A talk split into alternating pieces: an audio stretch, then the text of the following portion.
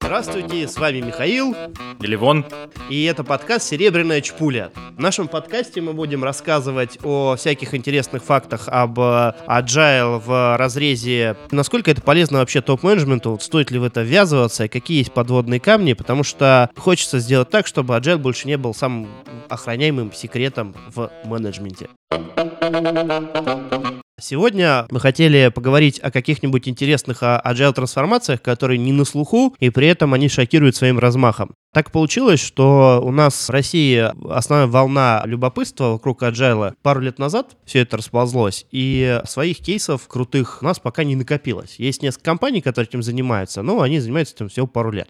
Есть небольшое заблуждение, что Agile, он, в общем, для стартаперов, он для небольших компаний, для маленьких айтишников, там, только для разработчиков. В общем, что Agile, он, э, ну, тяжело применим в сложных каких-то доменах, в сложной реальности. То есть сегодня, в общем, мы решили немножко покопаться в мировом опыте, и так получилось, что я накопал. Самое интересное, источник очень доверенный, это всем известный сайт Forbes. Не наш российский, а Forbes.com, западный. Там есть один очень интересный контрибьютор. Зовут этого дяденьку Стив Деннинг. Он достаточно, на самом деле, известный. Написал очень много книжек про менеджмент, про agile, про лидерство. И у него больше 700 статей на Forbes. Большая часть из них про лидерство, про менеджмент и про современные подходы. И этот господин, он очень много пишет про agile. И несколько лет назад, где-то в 2015 году, при содействии компании всем известной Scrum Alliance, это компания, которая занимается продвижением agile в мире, и там порядка 400 тысяч участников сейчас, они создали такую штуку, которая называется Learning Consortium for the Creative Economy. В общем, а, объединение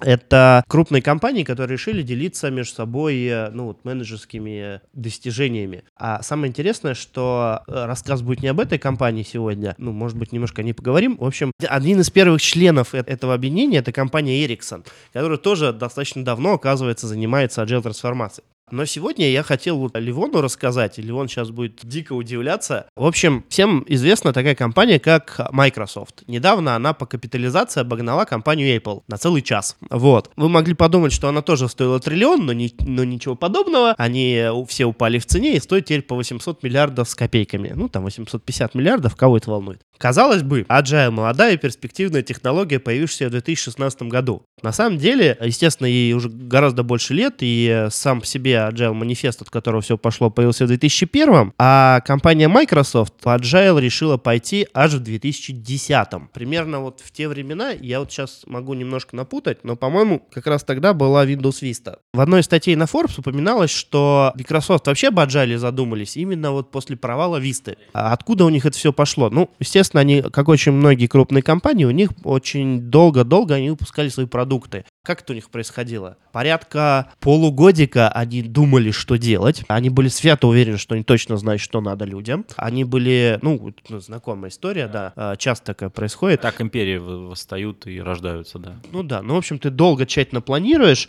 потом ты несколько лет готовишь нападение, а потом выясняешь, что страна уже не существует, на которую ты хочешь напасть. Ну, вот.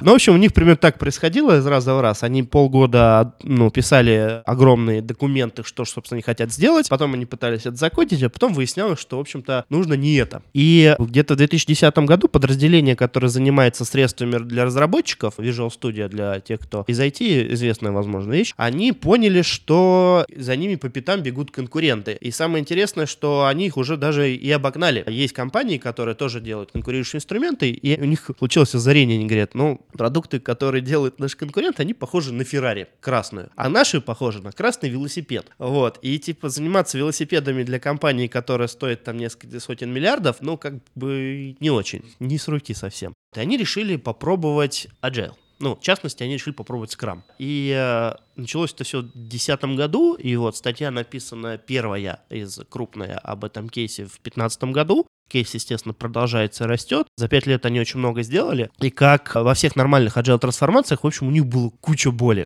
Интересный момент, вот когда эти ребята из консорциума приезжали к ним в гости, собственно, узнать, насколько они agile, поделиться опытом, что-то для себя утащить. Естественно, у них там какой-то сценарий, они там встречаются с э, людьми, там общаются туда-сюда. Они совершенно случайно пообщались с обычными разработчиками, и диалог был примерно следующий. Они говорят, вот расскажите нам, пожалуйста, как там у вас все это происходило, как у вас agile внедрялся. Ну, спрашивайте, это многословный топ-менеджер. Обычного разработчика, который, как мы все знаем, они, в общем, ну, такие зажатые ребята. И он отвечает лаконично, как все разработчики, тяжело, тяжко. Они такие, ну, блин, ну что-то не так. Вот, что-то пошло не так. Ну, ладно, таки, зададим еще вопрос. Говорит, а вы бы хотели, ну, раз тяжко, вы бы хотели, ну, работать по-старому? И тут он оживляется такой, такой, да ни за что. А что как бы, на самом деле, любые изменения, понятно, что это достаточно тяжело и больно, но конкретно вот этим ребятам очень повезло. И еще, что мне очень понравилось, очень красную метафору выбрал господин Деннинг. Он говорит, мы когда ехали в Microsoft, мы представляли, что это обы- огромный корабль, боевой крейсер такой, обвешанный пушками, неповоротливый, дорогой, который может всех на своем пути снести. А когда мы уезжали, мы поняли, что это маленькая флотилия типа ракетных лодок малюсеньких, которые где-то там отправляются, оркестрируются, и они слаженно-слаженно делают все, что угодно.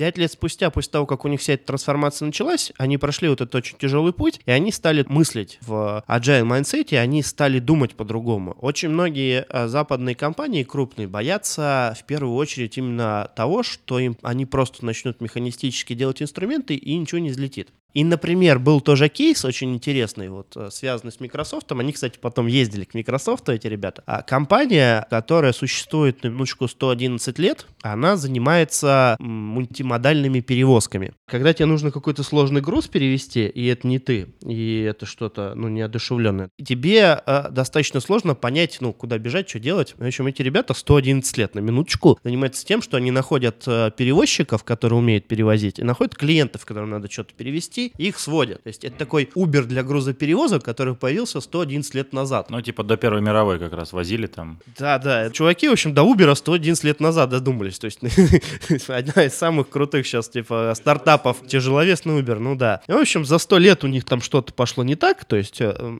да, ну, компания, на самом деле, с ней все хорошо, у нее очень хороший доход, хорошая капитализация, но у них они обросли, как многие э, долго живущие, скажем так, компании большие, они обросли большим количеством бюрократии, бюрократии, и они очень переживали. Самое интересное, что переживал middle management. Часто вот в agile трансформациях многие agile коучи говорят, что вот middle management больше всех оторван, им тяжелее всего приходится, обычно больше всего парится топ-менеджмент. А вот конкретно в этом случае переживала девушка из middle management, и основное ее переживание заключалось в том, что они потеряли связь с клиентами. То есть они перестали понимать, что клиенты действительно сейчас хотят. Мир вокруг меняется, у них потребности за сто лет поменялись немножечко, появились новые, вид, новые виды транспорта, Тесла, там. Сходила она на agile конференцию, дико вдохновилась, ну, на agile конференциях такой час случается, и а, приехала обратно к себе в Миннесоту, и давай что-то пробовать. Наняла огромное количество agile консультантов, agile коучей, всех этих ребят, которые что-то практикуют. И они начали приносить огромное количество инструментов и учить их инструментам. И у них как-то что-то не пошло. Они несколько лет пробовали, примерно два года они мучились, и вот прям вообще не пошло. Но при этом, что интересно, именно эта девушка, она не разочаровалась в agile, она думала, она такая, ну, кажется, что-то не так. А там написано в информации, сколько было людей в этот момент? Компании? Да, ну в компании порядка 15 тысяч сотрудников. Это не совсем IT-компания что, кстати, тоже очень, очень интересно. И они в итоге Agile, на самом деле, в, в разных подразделениях попробовали. Конкретно ее подразделение не очень большое, там, э, по-моему, несколько сотен или там порядка тысячи, в общем, человек. И она долго думала, что делать, и решила пойти за поддержкой топ-менеджмента. Она пришла к их CIO, ну, э, информационный директор, и говорит ему, ну, то есть она уже съездила в Riot Games. Кстати, очень интересная история. Ну, Riot Games — это компания сейчас самая быстрорастущая на рынке видеоигр. И они тоже аджайловские с самого начала, аджайловские. В общем, что с этой девушкой произошло? Она, в общем, приходит своему другу и, и говорит, слушай, ну я поеду в командировку. Он говорит, ты куда ты поедешь? Он говорит, в Riot Games. Не знаю, что это такое. Подожди, ты поедешь в ту самую Riot Games? Она говорит, и тут она поняла, что что-то не так с этой компанией в хорошем смысле. Видимо, какая-то очень знаменитая. В общем, она туда приехала, и э, ее там вдохновило то, что она увидела. Она поехала своего CIO вдохновлять, а приходит к нему и говорит, слушай, мы вот долго пытались, что-то делали, давай, может быть, попробуем по-другому. Давай съездим съездим хотя бы к тем, у кого получилось, и вдохновимся. Ну, он закатил глаза такой, ну, зачем? Ну, ну, она, видимо, женщина деловая, и, в общем, она решила на своем стоять, и она э, из него выдавила такая, ну ладно, в общем, через какое-то время они летят и прилетают еще на встречу опять с Riot Games, и их э, информационный директор встречается с директором Riot Games, и тот лично там, в общем, рассказывает, как у них, как у них все устроено, что они не приказывают своим людям что-то делать, а у них основная культура то, что они должны убедить своих людей что-то делать. Даже если у них какая-то новая политика безопасности информационной или что, они должны объяснить, почему это лучше для их пользователя. То есть у них вся компания построена вокруг пользователя. От призма и взгляда на ну, пользователя, да? Да-да-да. То есть они изначально выбрали свою идеологию, то, что у них в центре это опыт их пользователя, опыт игроков. И э, все их решения, то есть они берут людей, которые готовы этот опыт улучшать. И все их решения, их же сотрудники челленджат, то есть э, проверяют через э, вот эту призму. Сделает ли это в конечном итоге лучший опыт наших игроков.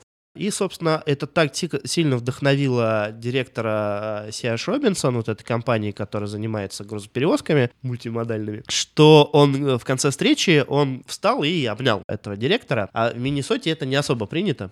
Вернулись эти ребята к себе обратно в свою Миннесоту, и они решили, что нужно не просто инструменты применять, а именно мышление менять. То есть еще пару лет они потратили. Ну, на самом деле, где-то за, за год с небольшим у них уже первые успехи пошли. Они стали делать там кроссфункциональные команды, у них появились какие-то первые приложения, у них самое классное было в общем, они начали разговаривать со своими клиентами, они стали что-то придумывать и ездить к ним и спрашивать, ну, как бы, как? Как, как оно вам? Да, да и выяснилось, что угу. они немножко э, заблуждаются. Кстати, возвращаясь к Microsoft, у них тоже похожим, э, похожим образом история закончилась. Они после вот этих своих долгих, э, скажем так, мыторств с Agile, у них они же все-таки побольше компании, у них там разработчиков только 4000 человек. Кстати, заметьте, всего 4000 разработчиков делают практически все офисные приложения, которые мы с вами пользуемся. А у многих банков, например, там десятки тысяч разработчиков, и делают они только банковское. То есть для нас, для, как для пользователей, это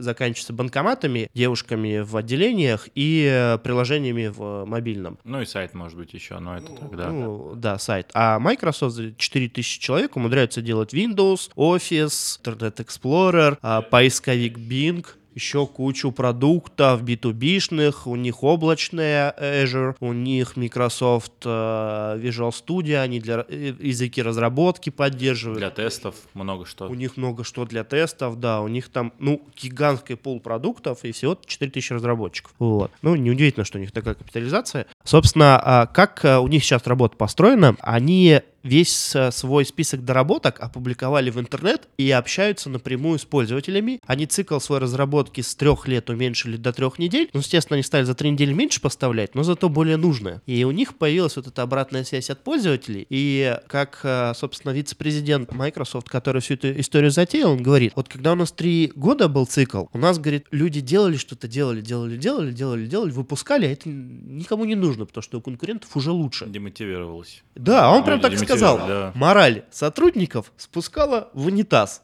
И когда вот они сами себя в угол загнали, что интересно, да, в этом плане, они сами себя накрутили, они решили, типа, да коли, сделаем нормально. Вот, и сделали. И сейчас у них трехнедельные циклы релиза, они работают маленькими группками, сфокусированными на продуктах, они слушают пользователей, особенно это для онлайн-продуктов очень легко делать, потому что там живые пользователи очень недалеко, ну, на расстоянии двух кликов, так сказать. И общего у этих историй, на самом деле, что у Riot Games, что у CH Robinson, это компания про грузоперевозки, что у Microsoft, что они все начали очень активно слушать пользователей всех. И, собственно, господин Стив Деннинг, ну, в своих статьях Forbes, мне очень понравилась его метафора, он назвал всю эту историю «переворот Коперника в менеджменте». Раньше считалось, что есть компания, а пользователи, они где-нибудь придут. И, то есть, компания во главе угла. Я, мы корпорация, мы Предложение, а потом будет спрос. Ну да, мы, мы, мы, мы, мы знаем, мы гораздо лучше вас знаем, что вам нужно. То есть, если бы мы с вас спрашивали, вы бы нам, нас попросили более быструю лошадь. Что, в общем-то, в некоторых случаях для инноваций хорошо. То есть, э, на самом деле, нужно слышать пользователя, но думать немножко на шаг вперед. И это более продвинутая вещь, чем просто за них думать. Вот. И, собственно, весь переворот Коперника менеджмента заключается в том, что теперь самые успешные компании — это те, которые ставят во главу угла пользователя, а себя позиционируют как мы для пользователя, а не пользователь для нас. И, ну, кстати, наверное, в одном из следующих выпусков поговорим о том, какие вот я есть яркие примеры и огромные потери капитализации в, в том же рынке видеоигр, например, который сейчас очень активно растет, миллиарды зарабатывает. Который, по идее, в принципе, должен быть для пользователей. Да. В основе бизнеса игры, люди. Да, видеоигры. У них целевая аудитория — это молодые люди лет 25 с высокой покупательской способностью, которые ну, сметают с полок все, что связано с гик-культурой и так далее. И миллиарды там крутятся, а, а очень кратно растет эта индустрия огромными темпами. То есть она уже обогнала по трафику кабельные каналы, Netflix э, догоняет. У них по деньгам, которые в этой индустрии крутятся, они обогнали киноиндустрию. То есть это, ну, очень-очень денежная крутая штука. И у них вот буквально за эту осень случилось несколько подряд, и в прошлом году тоже было, эпичных э, ситуаций, когда вот, ну, Ливон,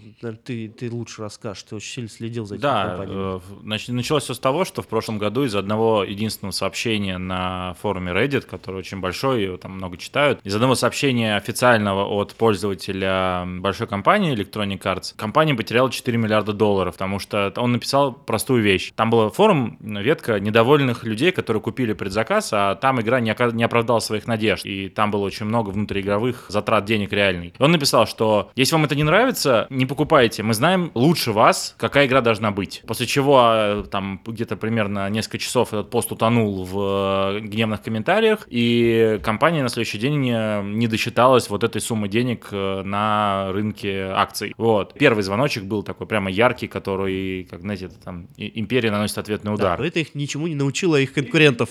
Ничему не научило ни их, ни их конкурентов, и Electronic Arts в этом году два раза еще раз также абсолютно себя повела. Ты расскажи, возможно, не все знают, что это за компания. Electronic Arts — это огромная компания-издатель, у нее очень сильная линейка спортивных игр, она для разной аудитории, для молодой, для взрослой, и вот конкретно эта история была про культовую серию «Звездные войны», и вообще уже, получается, они загубили три серии. Я хотел, кстати, добавить, что, ну, для того, чтобы понимать порядок цифр, доход за 2018 год у этой компании 5 э, миллиардов 150 миллионов долларов США. И, э, собственно, в прошлом году они пару миллиардов капитализации потеряли. Потеряли, да. Да, на самом деле хочется еще поподробнее поразбирать эти кейсы еще подобные и немножко поговорить и про культуру, и про обратную связь. Наверное, мы это в следующем выпуске сделаем. Сегодня, сегодня хотелось поговорить именно про компании неожиданные. Вот, и у меня еще в запасе осталась последняя неожиданная компания. То есть мы сегодня поговорили про Microsoft, всем известную, которая вообще достаточно странно для нас до сих пор, что она очень сильно про agile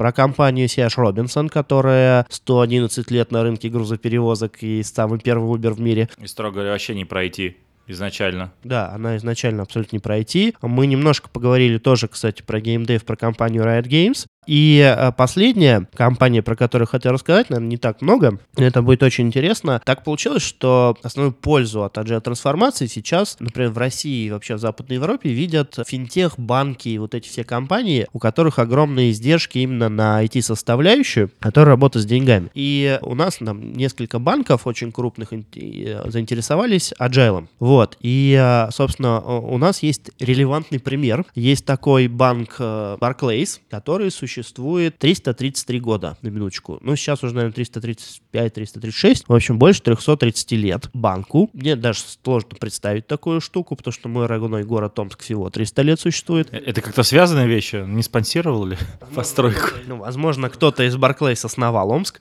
И, собственно, банк Барклейс больше 300 лет существовал. И неожиданно они одни из первых банков в мире, не банк ING, нидерландский, э, а именно они, а, одни из первых решили пойти в agile трансформацию. Они сделали это в 2015 году массово начали, то есть они прям решили, что они туда всем своим как минимум IT-подразделениям пойдут. Собственно, лучше делать банковские продукты, у них очень сильная IT-составляющая, как у многих современных банков. У них 130 тысяч сотрудников, и, в общем, в 2015 году они выбрали себе ключевую стратегическую инициативу, как это часто водится в крупных компаниях, те, чтобы что-то сдвинуть с места, нужно ну, поддержку на всех уровнях. А скажи, пожалуйста, они первые это сделали, как, как думаешь, среди банковского сектора? Ну, более ранних кейсов я именно банковских не встречал, в основном, ну, такого масштаба. Может быть, быть, кто-то поменьше пробовал, потому что есть истории, что Citibank пробовал, JP Morgan Chase пробовали что-то, ну, вот тот же ING. И, возможно, они, кстати, параллельно начали делать, но мне кажется, Barclays, они немножко покрупнее. И э, они достаточно успешны в этом деле. Они запустили больше 800 команд. У них такая широкая agile трансформация. На самом деле про них не так много информации, как про ту же Microsoft, но тренд очень интересный, что то есть э, не, ну, действительно крупные мировые банки с очень богатой длинной историей вообще вполне себе бодро решаются на такие изменения. И э, им это, ну, хорошую, на самом деле, пользу дает, потому что, как бы, вот эта вот революция Коперника в менеджменте, она тоже очень сильно про банковскую сферу, потому что банковская сфера, она, по сути, такой экономический, ну, какой-то экономический инструмент, который, ну, многие банки боятся, что очень сильно можно автоматизировать. Сейчас очень много финтех, стартап и так далее, которые находят вещи рутинные, которые делают банки, их автоматизируют. То есть э, все мы знаем, там, ну, да, да тоже далеко ходить не надо, вот Тинькофф банк, который самый маржинальный банк в мире. Сейчас, э, там, долгое время он был полностью цифровой, в какой-то момент у него банкоматы появились хотя бы, а отделений, насколько я знаю, до сих пор ни одного. Не, нету. Как я помню, нету, да. И, э, собственно, высокомаржи... самый высокомаржинальный банк в мире — это банк Тиньков, которых э, они полностью цифровые, у них нет отделений, они гигантскими темпами растут, и там Олега того же приглашают на всякие мировые конференции выступать, и они именно очень, то, что называется customer-centric, то есть они вокруг пользователя, а у них во главу угла пользователя. Очень, кстати, похоже, кстати, на те же Riot Games, то, что сейчас Microsoft происходит. Хотя, по идее, совершенно разные сферы бизнеса. Сферы бизнеса, да. Ну, то есть, смотрите, у нас за сегодня есть примеры из банковской сферы, из игровой индустрии, софтверный гигант, крупная компания, которая грузоперемозками занимается, которая вообще не, не айтишная, то есть у нее IT постольку поскольку. И это только, ну, это только мы только начали копать. Там еще много чего интересного. То есть Agile на самом деле как бы если с умом его применять, то есть если вот эту вот революцию Коперника использовать и все, все, что вокруг, то есть менять мышление, то он очень многим компаниям пользу приносит. И это отражается в первую очередь на их успехе на рынке. То есть все банки для чего это делают? Для того, чтобы свою выживаемость повысить, потому что для банка ключевая, для хорошего банка ключевая вещь это стабильность, потому что это приток инвестиций, это приток каких-то ликвидности, денег и так далее. Становясь более гибким, более отзывчивым на рынок, они эту стабильность себе повышают. То есть тоже вот есть э, господин Насим Талеб, который про антихрупкость много говорит компания, которая от каких-то неудач, от э, экспериментов и от взаимодействия с рынком только укрепляется, это та компания, которую практически невозможно уничтожить. То есть ты их э, бьешь, а они сильнее становятся.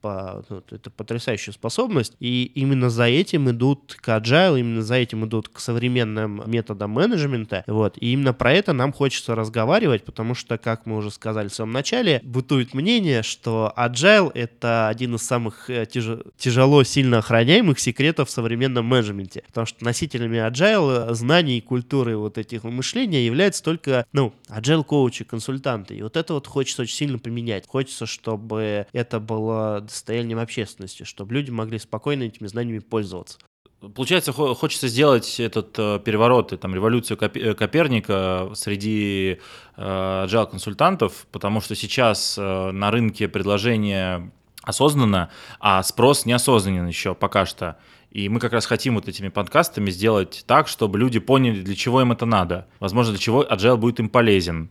Да, поэтому мы будем стараться искать те темы, которые мало освещены в российском инфопространстве, и будем говорить в основном о них нормальным человеческим языком. Будем стараться использовать минимум терминологии, а больше обычных человеческих теплых слов. И в следующих выпусках мы хотим поговорить вообще о том, о чем у нас не очень принято разговаривать, а именно о неудачах и неудачах, связанных как с agile, так и у нас есть очень интересный кейс компании Valve про неудачу, культурную неудачу, очень трендовая тема бирюзовой организации, плоские, самоуправляющиеся. И хотим поговорить о том, когда это работает и какие там там уязвимости в этой модели, почему она ломается. Потому что компания Valve, она была одним из флагманов этого движения, и у нее сейчас не все так радужно. Поэтому всем спасибо. С вами были Миша и Ливон. Подписывайтесь на наш подкаст, ставьте лайки в iTunes, на YouTube и везде, где вы его найдете, увидите, шарьте, давайте его послушать друзьям. И э, надеемся, что когда-нибудь мы с вами построим самую крутую agile культуру в мире. Thank you.